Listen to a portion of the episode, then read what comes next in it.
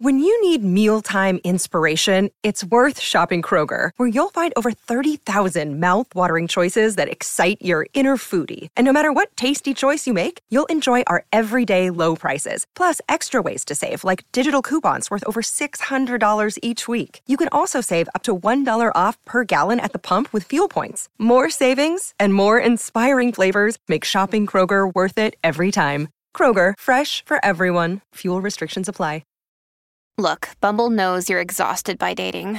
All the must not take yourself too seriously and 6 1 since that matters. And what do I even say other than hey? well, that's why they're introducing an all new Bumble with exciting features to make compatibility easier, starting the chat better, and dating safer. They've changed, so you don't have to. Download the new Bumble now. Hi, I'm Jillian Turecki, and I am a relationship coach and teacher. And this is a little bit about me. I I grew up in New York City. I grew up in Manhattan, and no one told me at 21 that it was okay to not know what to do with your life. No one told me that. I thought I'm the child of immigrant parents, and I was expected to live out the American dream and get a corporate job and have, you know, the 401k and all the good benefits and get married and have kids and have it all. And when I graduated college, I had no idea what I wanted. And I was never really built for corporate. And it was really stressful for me. And I spent most of my 20s going from job to job, started off in corporate and then slowly getting less and less corporate and really feeling almost like a crisis, existential crisis, because I didn't know what I wanted. I knew that I, at the time, wanted to get married and I wanted to have kids, but I didn't know what I wanted to do with my life. And that's when I, in my mid, my midish 20s, I discovered yoga. And my whole life changed when I discovered it that set the trajectory for the rest of my life thus far.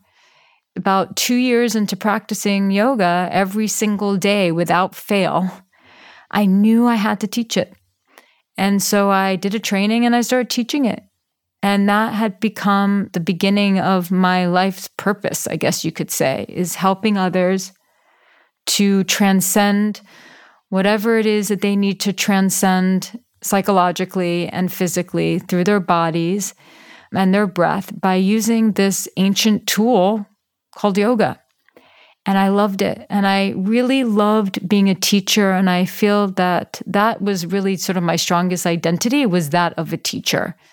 And as the years went on, it's not that I ever wanted to stop teaching, but I felt like there was this ceiling that was a little too low and I wanted to go beyond it and I had no idea how to go beyond it. So once again, even though it was not like my 20s, I was sort of faced with this conundrum of not knowing what I really wanted to do. But I did know that I really wanted to be in love. and I've always loved being in love. And I've had some really lovely relationships and I've had some not so lovely relationships at the same time where I was trying to figure out what what's really going to fulfill me in terms of work. You know, I, I, I was still fulfilled teaching yoga, but not at the same level as I was in the first few years. I mean, it was enough, but I wanted more at the same time. And I ended up meeting the man who would become my husband. We connected right away, and it was one of those things that truly, truly connected. And, you know, I had made this decision that I was never going to get divorced. And I took a year off from dating before I met him. And so I was like this new and improved, mature young woman. And it was all going to work out. And I could look at all the relationship roadkill of my past and be like, yes, this is what worked. This is what didn't work. And I thought I found my, I thought I found my person. And it turned out that I didn't, or I did, but I did for that period of time. And it was a really tough relationship. There was a lot of things. You know, when I look back, it was just two people who really didn't know how to communicate, and maybe there was some trauma bonding there and uh, some immaturity there. And just two people without any skills. And in 2014, my world fell apart. My mom, who I was very close to, was diagnosed with lung cancer, uh, stage four. And when she was given a, just a few months to live, that's when my husband decided that he wanted out. And I was pregnant. And this was my third pregnancy, and I, it was going to be a miscarriage, basically. It was very, very early. And so I was going through, uh, you know, he broke up with me over the phone. which is so crazy. And, you know, we've made peace with that since then. But he broke with me over the phone, and I was going through a miscarriage, and my mom was dying of lung cancer. And I remember thinking to myself, this is what it's like for everything to fall apart. this is what it is. It was a kickoff to a very dark night of the soul for me.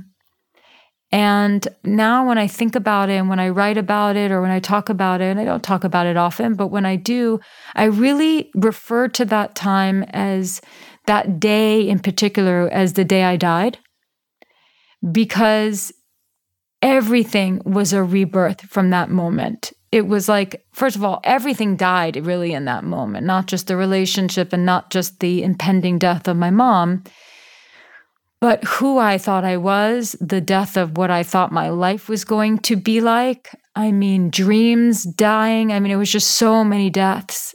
And I had to grieve a lot. And I spent, I would say, two years of pretty, pretty intense grief.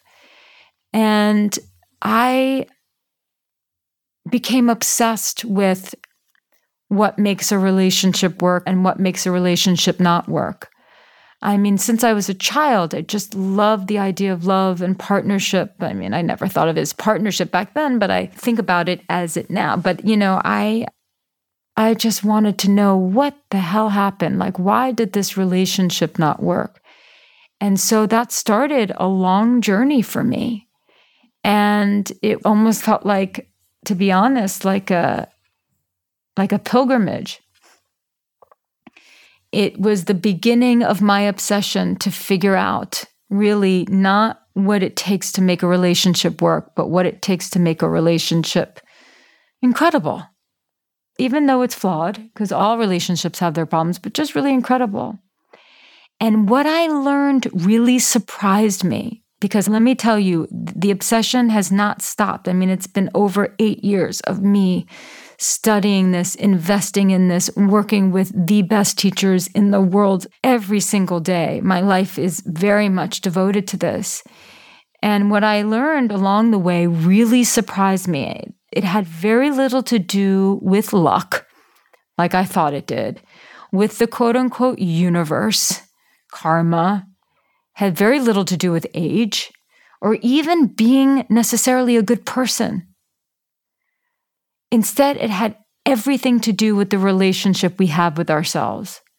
I learned that if we want a relationship that lasts and is fulfilling while it lasts, we'd have to build unshakable courage, face our fears, and learn the skills none of us were taught in school and for many of us in childhood. I learned ultimately that if we want a meaningful relationship filled with connection, security, intimacy, fun, we'd have to grow up. And with that learning came these principles that I live by, that I teach, and that I coach others on.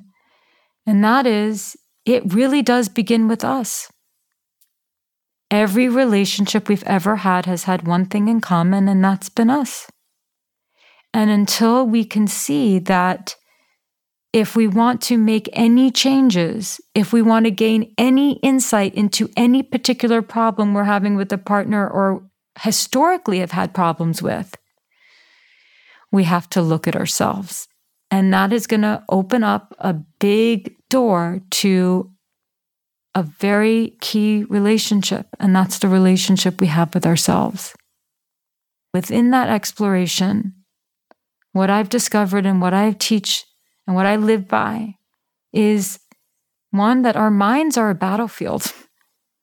And that if we don't learn how to become more mindful of the millions of thoughts that we have a week that are not serving us and don't serve our relationship, potentially do not serve a partner if we're in a relationship.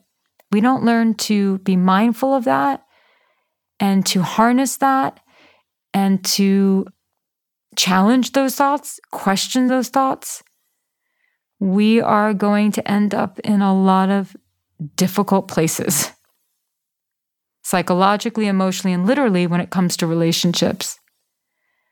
And I also learned, and what I teach is that stress ruins our lives. Stress ruins relationships. Now, it's not just stress, it's how we react to the demands of our lives. And if we don't learn how to confront the demands of our lives or how to deal with the demands of our lives, even if we need a lot of help doing that, by the way, we are going to really struggle. Our relationship with ourselves are going to really struggle. Our relationship with others are going to really struggle. So we have to do the work.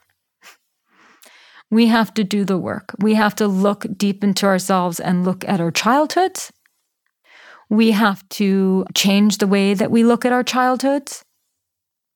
We have to change the way that we see ourselves. We have to change the way we see our parents, for better or for worse. We have to change certain things. We have to deal with our stress management or lack thereof. We have to deal with whatever mental health issues we have. We have to work on our bodies, our physical vitality and health.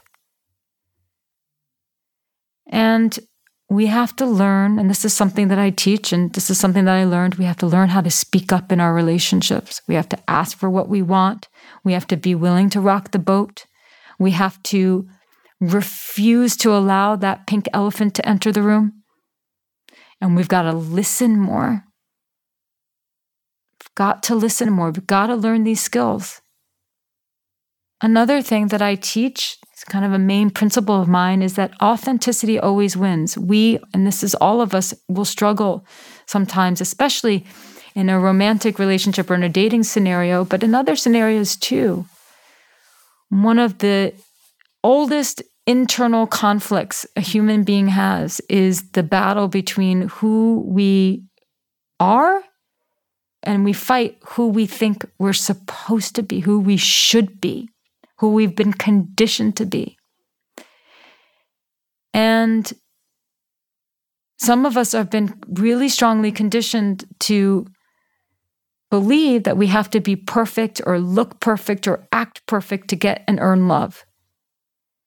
So there's so much unlearning that we have to do so that we can be brave and really be ourselves in a relationship. And one of the bravest things that we can do is to be ourselves, even when that means it's going to disappoint someone, or even if that means we're not going to get the person who we think is supposed to be our person, but actually is not. And then we have to learn how to love ourselves. And we don't have to love every part of ourselves. But self love is a really big part of this. We do not have to be totally in love with ourselves to be ready for a healthy relationship. There's like sort of two camps out there, which just says you have to completely love yourself or you don't have to love yourself at all, you know, like, but, but you can't hate yourself.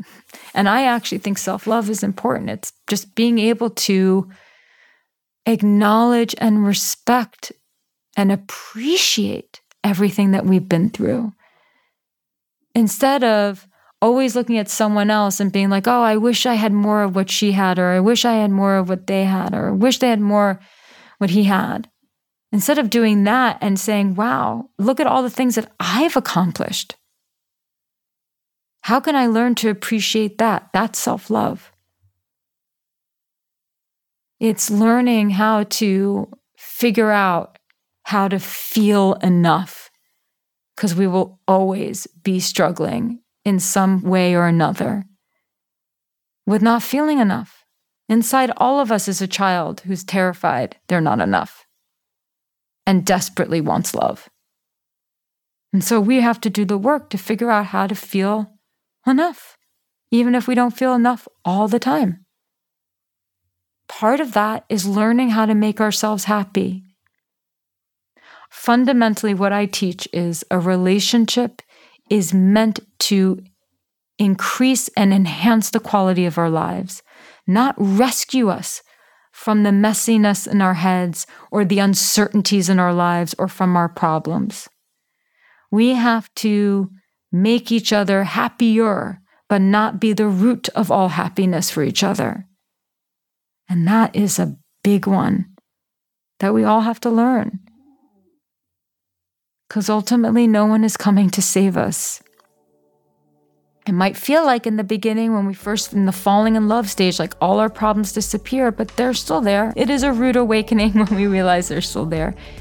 And we deserve to be with someone who makes the road a little easier for us. And we need to make the road a little easier for someone else. But the only person who can walk our path is ourselves.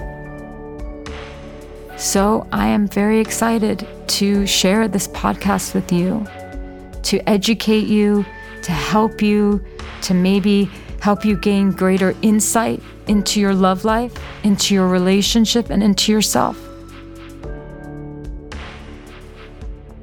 Jillian on Love is a QCODE production, executive produced by David Henning and Steve Wilson, produced by Ryan Counthouse, edited and music by Will Tendy.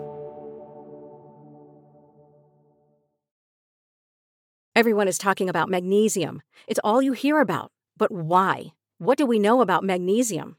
Well, magnesium is the number one mineral that 75% of Americans are deficient in. If you are a woman over 35, magnesium will help you rediscover balance, energy, and vitality. Magnesium supports more than 300 enzymatic reactions in your body, including those involved in hormonal balance. From functional medicine doctors to mental well being and female hormone experts, we all know that magnesium is the one mineral to improve all aspects of well being and health. But which one? Magnesium Breakthrough from Bioptimizers, the trusted choice recommended by leading experts with seven best absorbed forms of magnesium to ensure your body receives the support it needs for overall well being. Go to bioptimizers.com slash balance today and use code BALANCE10 for 10% off. Support your journey to wellness at B-I-O-P-T-I-M-I-Z-E-R-S dot com forward slash balance. Magnesium Breakthrough from Bioptimizers, your foundation to optimal health and vitality. Hi, just checking in and seeing if you might want to step away from the noise of the world for just a moment and connect back to you. If so, join me on my podcast, Letting It Settle with Michael Gallion, where we'll explore mindfulness, self love, and personal growth as I share practical insights and tools to hopefully help inspire you to start to take charge of your mental and emotional well being. Search for Letting It Settle with Michael Gallion on Spotify, Apple Podcasts, or wherever you're listening now.